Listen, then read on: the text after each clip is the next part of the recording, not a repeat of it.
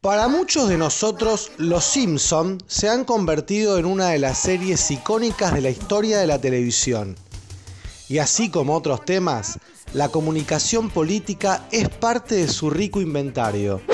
De cómo se conforman los equipos de campaña, de la importancia de la investigación para generar estrategias y de cómo se construye el camino para afrontar una contienda electoral vamos a hablar en el programa de hoy, analizando la comunicación política en una de las series más famosas de la historia.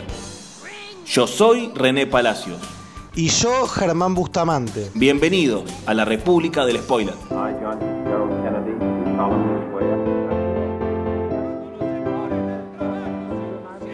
¿Te gusta la comunicación política? ¿Te gusta entender cómo asesores, políticos y consultores piensan, diseñan e implementan estrategias para ganar una campaña electoral, comunicar la acción de gobierno o enfrentar una crisis? ¿Sos de los que buscan series, películas o documentales que muestren cuál es la cocina de las estrategias, cómo se mueven los consultores y de qué manera se gestan las decisiones políticas? Si eso es lo que te gusta y si querés conocer mejor el mundo de la consultoría política a través de la ficción, este podcast es para vos.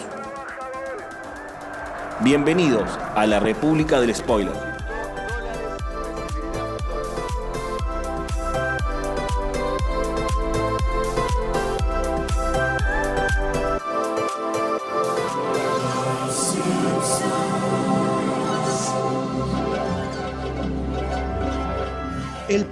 Noviembre de 1990 se estrenaba en los Estados Unidos el cuarto capítulo de la segunda temporada de Los Simpson.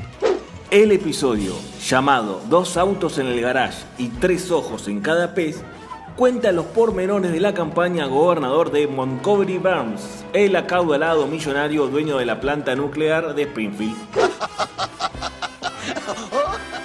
La historia comienza cuando Bart y Lisa van a pescar a un lago cercano a la planta nuclear del pueblo y descubren un pez de tres ojos.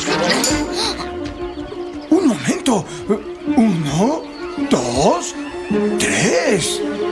El diario de la ciudad publica la noticia en primera plana y los medios nombran al pez como Blinky. La gobernadora de la ciudad, Mary Bailey, preocupada por la contaminación y la radioactividad del lago, manda realizar una investigación a la planta nuclear. Luego de la inspección, al señor Burns le presentan una lista con 342 violaciones, las cuales costarían 56 millones de dólares para solucionarlas. Completamente disgustado, el señor Burns habla con Homero, quien le recomienda a su jefe postularse como gobernador en las próximas elecciones. Señor, le estaba diciendo a mi esposa que si yo fuera gobernador haría las cosas de otra forma. Ni lo menciones, Simpson. ¿Sabe lo que cuesta una campaña política? Más de lo que cualquiera puede gastar. Apuesto a que sí podría. Ay, no me malinterprete, solo quiero decir que usted podría permitirse aspirar a la gubernatura si quisiera. Ay, estoy diciendo tonterías porque, porque usted está observándome fijamente, pero, pero esto es cierto. Es decir, si fuera gobernador podría decidir lo que es seguro y lo que no. ¿A dónde vamos, señor? A crear un mundo nuevo y mejor.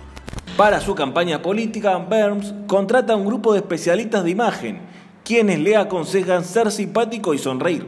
Bien, en mi opinión este es el problema. Mientras que la gobernadora Bailey es requerida por todos, 98% de los votantes lo califican a usted como despreciable o peor. Más allá de la exageración, ¿cuál es el equipo ideal para llevar adelante una campaña? Para esto le preguntamos a Alfredo Dávalos, consultor político y director del Instituto de Comunicación Política en Ecuador. Si bien es cierto la sátira que hacen los Simpson cuando el señor Burns es candidato para alcalde e incluso llega a tener hasta peinador, no se divorcia ni se, ni se contradice de la realidad. Me parece que hay muchos eh, candidatos o actores políticos que siguen basando su campaña en la imagen personal, en el show de tarima y en el espectáculo. Entonces, no es tan eh, divorciado de lo que realmente sucede, ¿no? Insisto, creo que seguimos viviendo en sociedades donde se, predomina, ¿no? Más el tema de la imagen personal o del marketing político que empieza a vender al candidato como si fuera un producto y creo que eso es un grave error porque un candidato político, un actor político no es un producto, ¿no? Es un ser humano común y corriente que además tiene sus virtudes, sus defectos, tiene su propia ideología, sus valores y hay algo clave, ¿no? Que, un producto no tiene, tiene alma, ¿no? Tiene su temperamento, su carácter y además está rodeado por, su equipo, que muchas veces ese equipo no es un equipo profesional, es un equipo conformado, como diría eh, Tania Galindo, una colega mexicana mía, por su sobrinity manager, o conformado por los que yo llamo los alejos. Que, ¿Quiénes son los alejos? Eh, eh, familiares, amistades, gente que busca su interés personal. Y yo tengo una famosa frase de los alejos que dice, los alejos entre más consejos vuelven a los políticos bien pendejos, ¿no? Que por lo general los alejos están siempre peleados o contrariados contra el consultor. ¿Cuál debería ser el equipo ideal de una campaña para alcalde? Primero entender que toda campaña, sea cual sea el cargo de elección a, la, que, a la que postulara un actor político, sea esta presidencial, la gobernatura, prefectura en países como el caso Ecuador, alcaldía, eh, algún municipio, etcétera, etcétera, etcétera, tenemos que entender que toda campaña primero debe ser hecha bajo la misma metodología. ¿Y cuál es la metodología? El triángulo eh, básico que plantea nuestro querido amigo y profesor Ralph Murphy, ¿no? Un triángulo virtuoso que tiene que ver con investigación, estrategia y comunicación. Hoy la investigación no solo se nutre de lo cuantitativo y lo cualitativo, hoy también se nutre de la escucha social o de la escucha digital a través de las redes, ¿no? Entender el humor social. Por otro lado, la estrategia, ¿no? Que termina siendo clave y la estrategia no puede estar basada ni en ocurrencias ni en el sentido común de los candidatos y su equipo, de sus alejos, ¿no? Y por otro lado, pues entender la comunicación que si bien es cierto, hoy a lo mejor ya no es a través de los medios masivos de comunicación, pero esta comunicación eh, puede ser hoy a través del mundo digital, ¿no? Entendiendo sus lógicas y sus lenguajes, ¿no? Mensajes cortos, segmentados, entendiendo que existen una diversidad de públicos, segmentos, actores o grupos, ¿no? Y creo que qué roles no deberían de faltar o cuál sería como el tema mínimo, ¿no? entender efectivamente el rol de un estratega, por supuesto, una empresa seria de investigación, eh, hoy el tema clave digital, ¿no? Insisto, no a través del, del sobrino o el hijo del candidato, que es más famoso que Roberto Carlos porque tiene más de un millón de amigos en Facebook. O sea, necesitamos, insisto, equipos técnicos, profesionales, un comunicador o relacionista público y a lo mejor un equipo creativo o publicista, ¿no? Debería de ser y si no hubiera el presupuesto, insisto, mínimo, mínimo el tema de la investigación y mínimo el tema de contar con un asesor o estratega, ¿no? Mínimo, ¿no? Insisto, no todas las realidades son iguales, no todas las ciudades o provincias o países son iguales, pero no podemos dejar de lado, insisto, el tema metodológico, el tema del triángulo virtuoso que yo les comentaba hace rato. Para cerrar su campaña, los asesores de Burns le hacen una última recomendación. Dios, qué bien. Pero hay un problema. Las encuestas indican que puede perder influencia sobre el ciudadano común. Cielos lo había olvidado. Por lo que la noche antes de las elecciones queremos que cene en casa de uno de sus empleados. Ah, ya entiendo. Todos los ciudadanos y ciudadanas comunes de este estado olvidado de Dios me verán compartiendo el estofado con Eddie marca tarjetas. Así daré gusto a todos. La única pregunta es, ¿podremos encontrar a alguien tan común? ¿De qué manera la investigación de opinión pública puede ayudar al candidato a segmentar el electorado? ¿Por qué esto es importante? Para responder estas preguntas hablamos con Federico Irazábal, especialista en opinión pública y director del Instituto de Comunicación Política en Uruguay. En el capítulo de Los Simpsons, donde el señor Burns es candidato a gobernador, sus asesores le recomiendan ir a comer a la casa de una familia y llevar a la prensa para cubrir el acontecimiento. Finalmente Burns decide ir a comer a la casa de Homero Simpson, a quien sus asesores le habían descrito como una especie de elector promedio. En ese caso, la idea es llevar a la prensa para poder darle luego difusión y mostrar a Burns como una persona cercana y preocupada por los temas ¿eh? en los que los electores en ese momento también se encuentran preocupados.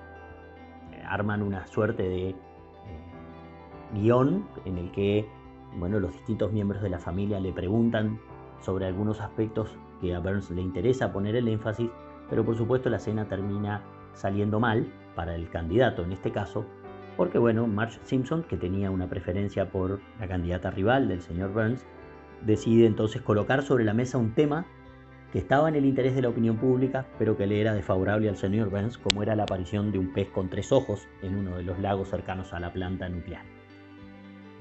La investigación en opinión pública, en este caso, es importante para poder conocer cuáles son los temas que preocupan al electorado, cuáles son los intereses tanto de los que nos van a votar como de los que no nos van a votar. Y acá un, un paréntesis importante para decir que en un equipo de investigación es clave la integración de un equipo que estudia a nuestro candidato, pero también es clave la investigación que podamos hacer respecto del rival. Conocer también cuáles son los temas que preocupan a los electores que prefieren a nuestros rivales y por qué no nos prefieren a nosotros, también es tan importante a veces como poder conocer las preferencias por nuestro propio candidato. En el caso de la aparición del señor Burns, lo que se ve allí es la aplicación de una técnica que se está utilizando cada vez más en investigación comercial, que es el home visit. Es poder concurrir a la casa de los consumidores para saber cuál es la manera en la que estos consumidores utilizan los productos que nosotros estamos intentando desarrollar. Esto es muy característico y muy típico en algunos tipos de productos, ¿no? donde uno al utilizar, por ejemplo, una lavandina, dice, bueno, eh, póngale un chorrito de lavandina a la ropa. Bueno, ¿cuánto es un chorrito? ¿Cómo se hace? ¿En qué momento? ¿Cuál es la percepción de esos consumidores respecto de ese chorrito, la duración de ese chorrito? Para eso un equipo de investigación se traslada muchas veces a los domicilios de los consumidores y les pide recrear la situación de consumo o de aplicación de un producto. Eso se hace también con mayor persistencia y permanencia en relación a la utilización de otros bienes y a la, digamos, investigación de pautas y comportamientos sociales. Y por tanto equipos de investigación se trasladan a los domicilios de, familias y viven con ellas un tiempo para conocer cuál es el uso y la relación con determinados productos de una manera mucho más prolongada. En el caso de Burns, Burns acude allí y trata de alguna manera de identificarse y de mostrarse receptivo a la problemática de una familia tipo. Esa idea de poder de alguna manera volcar a un escenario que lo está viendo por televisión, por medio de esa prensa que lo acompaña, su interés y su capacidad de resolución de los problemas que la agenda pública previamente había definido como importantes. Y acá es bueno recordar cuál es la definición de opinión pública que da muy bien Manuel More Garabujo en El Poder de la Conversación. Dice que la opinión pública es el estado de las opiniones agregadas de los miembros de una sociedad relativas a todo aquello que, en cada momento, la sociedad define como público. Y en esa última frase es muy importante. Acá hay dos elementos clave. La sociedad es la que define qué es lo importante y qué es lo público, y en la opinión pública tiene un carácter cambiante. Por lo tanto, la investigación en opinión pública durante una campaña no debe solamente ceñirse al inicio de la campaña, sino que debe permanentemente estar monitoreando cuál es el estado de la opinión, cuál es el sentimiento del electorado, tanto propio como ajeno, respecto de un tema determinado. Y aquí lo uno con otro concepto importante que es el de la segmentación. No existe un electorado, existen distintos electorados definidos por una serie de variables, algunas consideradas variables duras, que son variables de dificultad para cambiar. La variable, por ejemplo, sexo es una variable dura. Uno no puede cambiar de sexo. Bueno, a veces sí, pero no es tan fácil. Pero de alguna manera es una variable dura que determina muchas veces el posicionamiento respecto de un tema o la cercanía con un determinado candidato. Recordemos en el caso de Bill Clinton, por ejemplo, donde su aspecto juvenil frente a su rival George Bush en la campaña fue un factor muy importante y se hizo jugar esa variable, digamos, por medio de los distintos equipos de campaña. Su mayor cancha, tocaba el saxo, era un individuo más joven, con otro swing, le hizo pesar a Bush durante buena parte de la campaña esa diferencia. ¿Por qué? Bueno, porque eso podía activar en determinados segmentos, en determinadas porciones del electorado, la intención o el interés de concurrir a votar en una elección donde el porcentaje de público que vota muchas veces define la balanza en favor de un candidato o de otro, de acuerdo a las distintas características que esos públicos eh, presentan. Es importante muchas veces entonces activar el voto de los segmentos afroamericanos, el voto de las mujeres, el voto de los latinos, el voto de los eh, homosexuales, el voto de los grupos este, más radicales, el grupo de los más cercanos, distintas regiones del país. Es decir, que la posibilidad de segmentar está definida por el número de variables que uno quisiera darle a esa segmentación, cuán amplia sea la red de variables que quiera tomar para definir los públicos y caracterizarlos. Y eso hace también que uno pueda definir una serie de mensajes filtrados para cada uno de esos públicos. Las redes hoy permiten una posibilidad de segmentación muy importante, muy interesante a partir de la información que le brindamos a las mismas. Por ende podemos conocer a través de distintos datos que uno presenta en las, redes sociales, una caracterización de ese público y saber si uno está más o menos cerca a un, eh, a un candidato en un tema determinado en función de qué características sociodemográficas presenta. Si es mujer, si es hombre, si tiene una edad determinada, si vive en el interior o en la capital de un país, si está más o menos cerca de un centro universitario. Hay tantas variables como posibilidades en un universo infinito. Tenemos, nosotros estamos compuestos y rodeados de infinitas variables, y muchas de las cuales por supuesto tienen incidencia y otras no. Hoy hablé al principio de las variables duras y dije que son aquellas que tienen dificultad para cambiarse. Por otro lado están las variables blandas, están relacionadas con actitudes, posicionamiento. Uno puede tener distintos posicionamientos respecto de un tema. Y eso también es interesante relevarlo cuando medimos el estado de la opinión pública porque nos permite también después atacar a nuestros electores, en el buen sentido, respecto de sus eh, visiones sobre una temática determinada y situar a nuestro candidato en favor de esas visiones. Cuatro temporadas después, en 1994, Los Simpsons volverían a mostrar otra campaña icónica en la serie. Hablamos del capítulo El regreso de Bob Patiño, donde el ex ayudante de Krusty sale de la cárcel y es lanzado por el Partido Republicano para disputar el poder ejecutivo de la ciudad, frente al eterno alcalde Diamante, quien enseguida recibe el apoyo de Bart y Lisa Simpson. Oye, Cuatro Ojos, vota por Diamante. Y tú, Barbón, vota por Diamante. Ahora es el menor de los males. En uno de los mejores guiños de la serie, el capítulo muestra un spot de campaña negativa que el equipo de Patiño realiza contra Diamante. El alcalde Diamante apoya las prisiones de puertas giratorias. El alcalde Diamante incluso liberó a Bob Patiño, condenado dos veces por intento de homicidio. ¿Puede confiar en un hombre como Diamante? Vote por Bob. Ese spot de campaña es una sátira de un spot que hizo la campaña de George Bush padre contra el candidato demócrata Michael Dukakis en 1988. ¿Cuál es la diferencia entre una campaña de ataque, una negativa y una ya considerada campaña negra?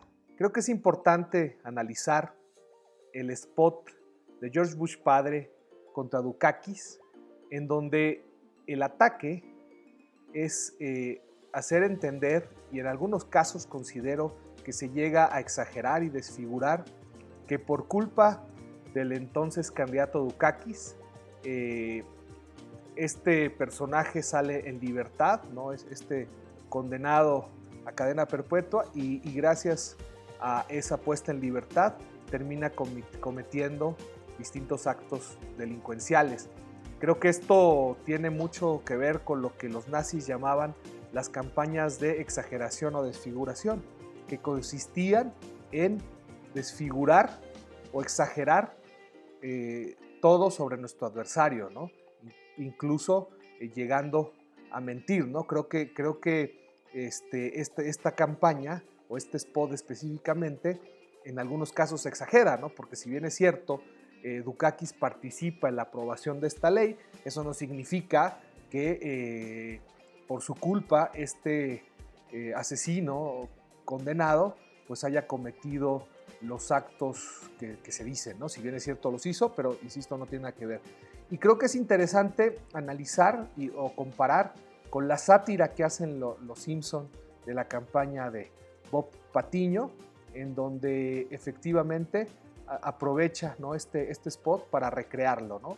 Pero creo que aquí cabe la pena señalar que no todas las campañas de ataque son, son este, negativas o tienen como objetivo destruir tanto al otro como su reputación ¿no? o su credibilidad. Creo que hay campañas de ataque que si bien es cierto, hoy se aprovechan de lo que decíamos, de la exageración, de la desfiguración o de la mentira, ¿no? Y que no tienen ningún reparo, incluso para terminar con eh, la reputación o la credibilidad de algún político, ¿no? Hoy en nuestros tiempos podemos hablar de, de muchas campañas que aprovechan las fake news o las deep fakes, ¿no? Por otro lado, también podemos encontrar que las campañas negativas su único objetivo sí es efectivamente destruir al otro, ¿no? O sea, ver al adversario como una especie de enemigo, es llevar la campaña al máximo, ¿no? Desde una perspectiva de la guerra, donde no importa pasar sobre quien tengas que pasar, ¿no? Y por otro lado, la campaña negra, eh, que no es el caso de la campaña de Bush padre, la campaña negra es, es aquella campaña donde el emisor se oculta. Puede el, ciudadano común y corriente intuir quién puede ser el emisor, pero al final nadie firma ese, ese spot esa campaña, ¿no? O sea, es una campaña que tiene como objetivo también eh, lograr destruir por completo al adversario, pero eh, oculta al emisor. Esto también es un elemento de la propaganda nazi. El spot original que ponía en escena el caso de Willie Horton surgió desde la campaña de Bush después de hacer una serie de focus group entre los mismos partidarios de Dukakis, que, a pesar de que lo apoyaban, de todas maneras creían que era medio tibio con los delincuentes. Con esas coordenadas, la campaña de Bush se dio cuenta de cuál era el punto débil por el cual podía atacar al candidato demócrata que en ese momento llevaba una ventaja de más de 20 puntos. ¿Por qué es importante hacer investigación de opinión pública en una campaña electoral? La investigación es una etapa clave en un proceso de campaña electoral. Tomando la vieja frase de Durkheim, uno que decía, saber para prever, prever para poder, le da en ese ámbito un significado especial a la investigación. La investigación nos permite conocer nos permite conocer las preferencias de nuestro electorado, las posiciones respecto de determinado tema, sus sentimientos de simpatía o antipatía ante determinado candidato y su posicionamiento respecto de distintos temas. Toda esa información, debidamente sistematizada y respaldada a partir de distintas técnicas de investigación que le aportan un rigor científico, nos permiten, a quienes después nos ocuparemos de la estrategia de una campaña, elegir los temas sobre los cuales el candidato va a posicionar sus principales mensajes, el tema central de la campaña, dónde serán los lugares y los distritos a los cuales deberá apuntar, cuáles son los diferentes públicos a los que deberá distribuir sus distintos mensajes, hasta incluso cómo es visualizado este candidato en términos de la imagen que proyecta, si es visto como un candidato atractivo desde el punto de vista físico, firme con determinados temas, más cercano a algunos de sus competidores o no, si se lo percibe como ganador, si se lo percibe como desafiante y un largo, una larga lista, digamos, de, atributos que se le podrán eh, después transmitir a nuestro electorado y a nuestros rivales. Por lo tanto, la investigación en el contexto de una campaña electoral resulta un insumo clave. Si no hay dinero para encarar la investigación, mejor ni siquiera empezar con la campaña. ¿Cuál es la diferencia entre un estudio cualitativo y uno cuantitativo? De acuerdo a los dos enfoques, cuantitativo y cualitativo, tenemos la posibilidad de aplicar diferentes técnicas de investigación. La técnica estrella en el enfoque cuantitativo es la encuesta, es decir, obtener información generalizable y representativa de un universo a través de lo que podamos recoger de información de una muestra, que, si todo sale bien, es representativa de ese universo. La encuesta trabaja por medio de un instrumento que es un formulario donde recoge a partir de respuestas generalmente cerradas a preguntas que se van formulando las opiniones de los distintos entrevistados o encuestados en, en el mismo. Esas opiniones luego son agregadas, es decir, que son tomadas en su conjunto, son agrupadas en función de las categorías a las que obedece cada una de ellas y por ende podemos obtener una visión general de lo que es el estado de la opinión de una sociedad o un público determinado respecto de un tema. Aquí no, pesa la singularidad de las respuestas, no importa quién dijo qué cosa, sino que importa qué se dijo en general acerca de un tema determinado. En el otro lado, en, términos de la investigación cualitativa, tenemos técnicas ya con un carácter de búsqueda de mayor profundidad, como es la entrevista, o la entrevista en sus distintas formas, de poca estructuración, como tiene que ser la entrevista en profundidad, incluso la entrevista semiestructurada, con posibilidad de respuestas abiertas, profundas por parte de los respondentes. Y otra de las técnicas importantes en este sentido tiene que ver con los focus group o los grupos de discusión. Este es un espacio donde un grupo de personas discute acerca de un tema determinado con la intervención de un moderador, que es parte del equipo de investigación en este caso. Ese moderador, por medio de la difusión de determinadas consignas, va generando o tratando de activar al grupo y de detectar distintos posicionamientos, declaraciones, y, algunas este, expresiones de, ese grupo como parte de la representatividad de un grupo mayor. Es decir, que esos focus group muchas veces se organizan en torno a comunes variables, es decir, intereses comunes, eh, edades comunes, distritos electorales comunes, preferencias comunes. Y por tanto podríamos llevarlo allí a un aspecto de, una, de un intento de representatividad no por medio de la generalización, pero sí por medio de la obtención de respuestas con una riqueza semántica y conceptual mucho mayor que la que permite un estudio de tipo cuantitativo. Ambas técnicas no son excluyentes, lo ideal en estos casos es poder converger y tener para algunos elementos una visión y un enfoque cuantitativo y en otros hacer prevalecer un poco más el enfoque cualitativo. Va a depender un poco del objetivo de nuestra investigación, de lo que queramos saber, conocer, del grado de profundidad que le queramos dar a las afirmaciones que podamos obtener y de la necesidad de generalización y representación de lo que obtengamos a partir de una muestra con respecto al universo. En 1998, el capítulo 200 de Los Simpsons lo tiene una vez más a Homero como protagonista, esta vez como candidato a comisionado de basura de Springfield. El episodio comienza cuando después del Día del Amor, Homero tiene un altercado con uno de los trabajadores que recogen la basura. Los basureros, indignados con que no se respete su trabajo, juran no volver a juntar la basura en la casa de los Simpsons hasta que Homero se disculpe. Y el frente de la casa se convierte entonces en un basurero infectado de ratas. Un día, Homero se despierta y descubre que la basura no está más. Se siente feliz de haber triunfado hasta que Marge le confiesa que le había ofrecido una disculpa al ayuntamiento firmando una carta a su nombre.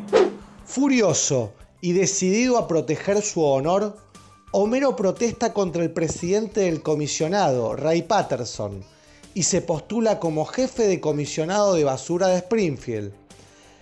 Lanzado en la campaña, Homero no sabe ya cómo llamar la atención, lo que pone en una posición de promesas que después no sabe si podrá cumplir. Rey, oh, vamos, por favor. Él les ha ofrecido que se recogerá la basura a toda hora. Eso es imposible. No si contratamos más personal. Y mis empleados se encargarían de los trabajos difíciles. Lavarían su auto, limpiarían su regadera, ventilarían su ropa. No puedo creer lo que estoy escuchando. Entonces enciende tu aparato de sordera, abuelo. ¿Abuelo? Pero si solo soy dos años mayor que tú. ¿Creemos que el decrépito de Patterson pueda oprimir el botón? ¿Cuál botón? ¿De qué rayos estás hablando? Ah, sí, ¿qué, qué, qué? ¿Cuál botón? ¿Dónde estoy? ¿Quién se llevó mi dentadura? De acuerdo, está bien. Si desean un servidor público con experiencia, voten por mí. Pero si desean creer las absurdas promesas acerca de que van a limpiar sus tuberías y encerrar sus autos, entonces deben votar por este ridículo lunático. Con ese exceso de promesas, Homero gana la elección, pero una vez que tiene que gestionar, se gasta el presupuesto de un año en un mes y genera una crisis total en la ciudad. ¿Cómo hacemos campaña sin prometer de más, pero sabiendo que tenemos que darle a la gente una visión de futuro mejor?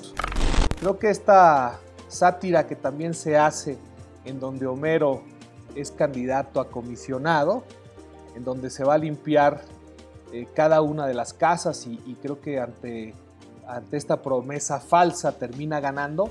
Si lo comparáramos eh, con las campañas reales, que efectivamente, como la mayoría de ustedes sabe o, se le viene a la mente alguna campaña así, efectivamente hay candidatos eh, que utilizan falsas expectativas o propuestas que difícilmente serán cumplidas. Creo que lo que tenemos que hacer para efectivamente lograr eh, tener una visión de futuro podría ser de un país, de una ciudad o de, un, eh, de una región, es tener eh, una construcción colectiva con la gente. La gente, más allá de los políticos, conoce de sus problemas, de sus realidades y de sus soluciones. Y creo que es algo que hoy le está faltando a la gran mayoría de nuestra clase política. Sentarse a construir con distintos actores y de manera colectiva los distintos proyectos de futuro. Y creo que este, esa sería como la gran clave, ¿no? O sea, la gran clave de poder construir un proyecto que además sea construido desde la visión de la gente, desde la visión del otro, y no lo que muchas campañas hacen, ¿no? Y sobre todo que, hoy estamos hablando de estas campañas de ataque negativas, ¿no? Que, que es uno de los grandes errores de los actores políticos pensar que la campaña se hace pensando siempre en el enemigo, ¿no? en el adversario, insisto, desde esa visión de la guerra, ¿no? y no entender que las campañas se deben hacer pensadas en el otro.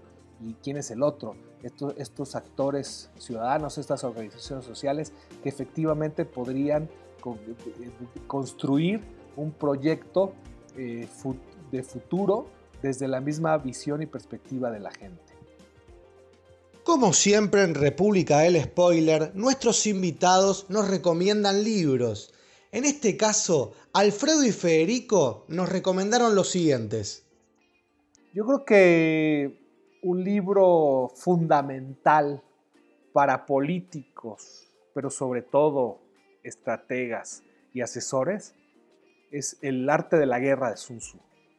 Yo ventajosamente tengo una colección de lujo que compré en México hace algunos años, que además ya solo existían dos en las librerías, que además esta edición, aparte de contener el libro, tiene las distintas máximas en fichas, ¿no? La máxima de Sun Tzu más su reflexión. ¿Y por qué creo que es importante este libro, no? Entender que muchas veces, y, citaría yo a Sun Tzu, la guerra se puede ganar sin pelear, por ejemplo, una batalla, ¿no? Y creo que eso también lo vivimos muchas veces en las campañas políticas y en, el propio ejercicio gubernamental, ¿no? Donde efectivamente sin pelear una guerra, con acuerdos, con lograr desarticular alguna otra candidatura, podríamos efectivamente ya terminar ganando la guerra. Otra máxima que me parece clave poder compartir con ustedes, ¿no? poder pensar y actuar como el enemigo, eh, en este caso como, como el adversario, ¿no? porque yo les decía, creo que es importante entender que la política no es destrucción, ¿no? Creo que la política debería ser un tema de debate, de análisis, de construcción. Pero insisto, esta, esta, esta máxima que plantea Sun Tzu de poder entender a nuestro adversario, insisto, para cambiar el, concepto de enemigo, aunque Sun Tzu lo plantea como enemigo, que ustedes saben, él era un estratega militar. Pero entender esto, ¿no? O sea, efectivamente para poder pensar y actuar como tu adversario, es importante conocerlo. Si hoy trasladáramos eso a, las campañas contemporáneas o modernas, es hacer un profundo análisis de qué es lo que ha dicho, qué es lo que ha publicado, cuáles son sus declaraciones, sus posturas ante distintos temas y sobre todo lograr adentrarte en su lógica, ¿no? Poderte anticipar en algunos momentos a sus estrategias y su campaña. Esto es clave. Hay algunos actores políticos que les cuesta, ¿no? Que les cuesta que tú hagas inteligencia del, del adversario, ¿no? Yo incluso he tenido discusiones con algunos alejos que me reprochan o me critican, Alfredo, ¿por qué en tu Facebook en tu Twitter estás siguiendo al contrario? ¿Qué no ves que hay gente dentro de nuestro grupo o equipo que se va a molestar? Cuando no entienden lo que yo les he planteado hoy, ¿no? La importancia de poder conocer al máximo al otro. ¿Para qué? Para efectivamente, si en algún momento se quiere atacar, pues sea a través de estrategia y no a través del tema visceral. O sea, entender que en el mundo de hoy en el mundo virtual, en el mundo digital, todo aquello que se haya publicado o dicho por nuestro adversario queda ahí en la red. O sea, ya hoy es muy difícil eh, tratar de cambiar o borrar eh, algún tema del pasado. Creo que hoy en este mundo hipercomunicado todo se sabe, ¿no? Entonces sería realmente un error no, no tener este tema de inteligencia, ¿no? Ir más allá, lo que les decía que ha publicado, cuáles son sus, sus propuestas, entender eh, sus distintas posturas ante diversos temas, ¿no? Entonces, por eso creo que les recomiendo yo este libro, les digo El arte de la guerra, como les cuento, tengo yo el, lujo de tener esta gran edición, entonces que vale la pena que nos adentremos en, en un autor como Sun Tzu si queremos entender qué hay detrás de la estrategia. Para un tema tan amplio como la investigación y la investigación de la opinión pública, se me hace difícil elegir un solo libro, por tanto me voy a tomar el atrevimiento de recomendar tres. En términos generales, al respecto de la investigación en opinión pública, es ineludible la referencia al libro El poder de la conversación de Manuel Mora y Araujo.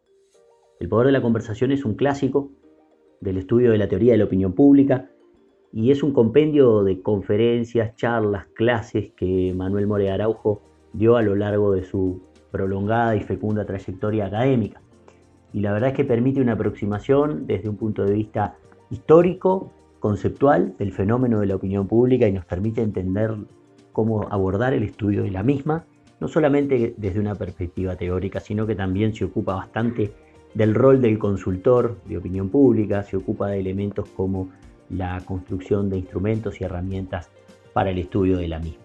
Considero que esta es una obra realmente ineludible y muy disfrutable sobre la que permanentemente quienes nos dedicamos a la investigación estamos volviendo. En otro orden, tengo dos libros un poquito más actuales. Uno de ellos se llama Everybody Lies o Todos Mienten, de Seth Stevens Davidovich.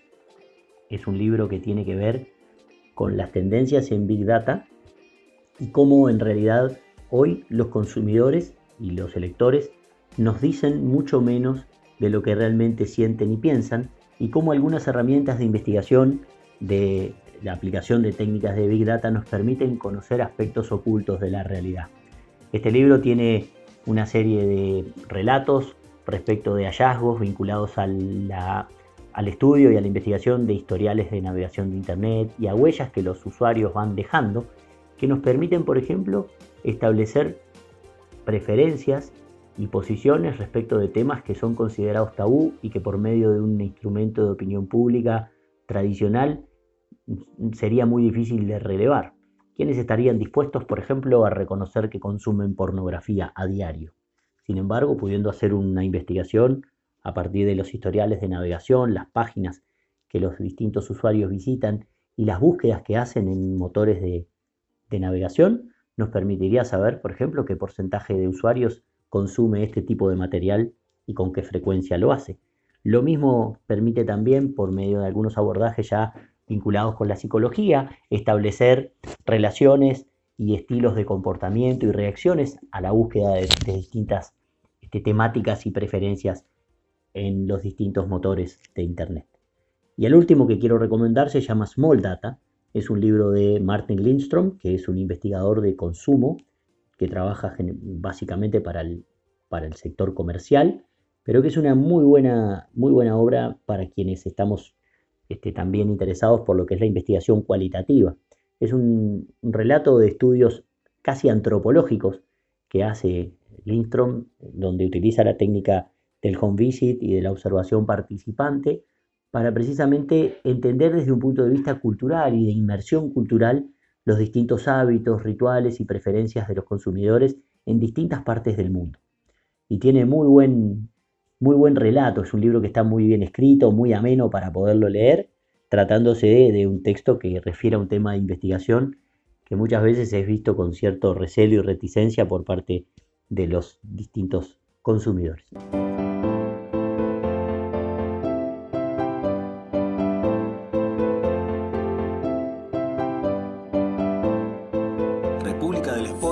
Está auspiciado por el Instituto de Comunicación Política y es un programa que hacemos entre amigos. Le agradecemos la producción a Lucas Lisi, quien hace la magia para que el programa quede bien editado. Tatiana Rayman es quien le da vida al diseño gráfico de cada episodio y Jimena Belda es la encargada de que estemos comunicados en las redes sociales. Les recordamos que pueden encontrar nuestros capítulos en Spotify y Google Podcast. Además, pueden seguirnos en nuestra cuenta de Instagram como República de Spoiler. Yo soy René Palacios. Y yo, Germán Bustamante. Nos despedimos hasta el próximo capítulo.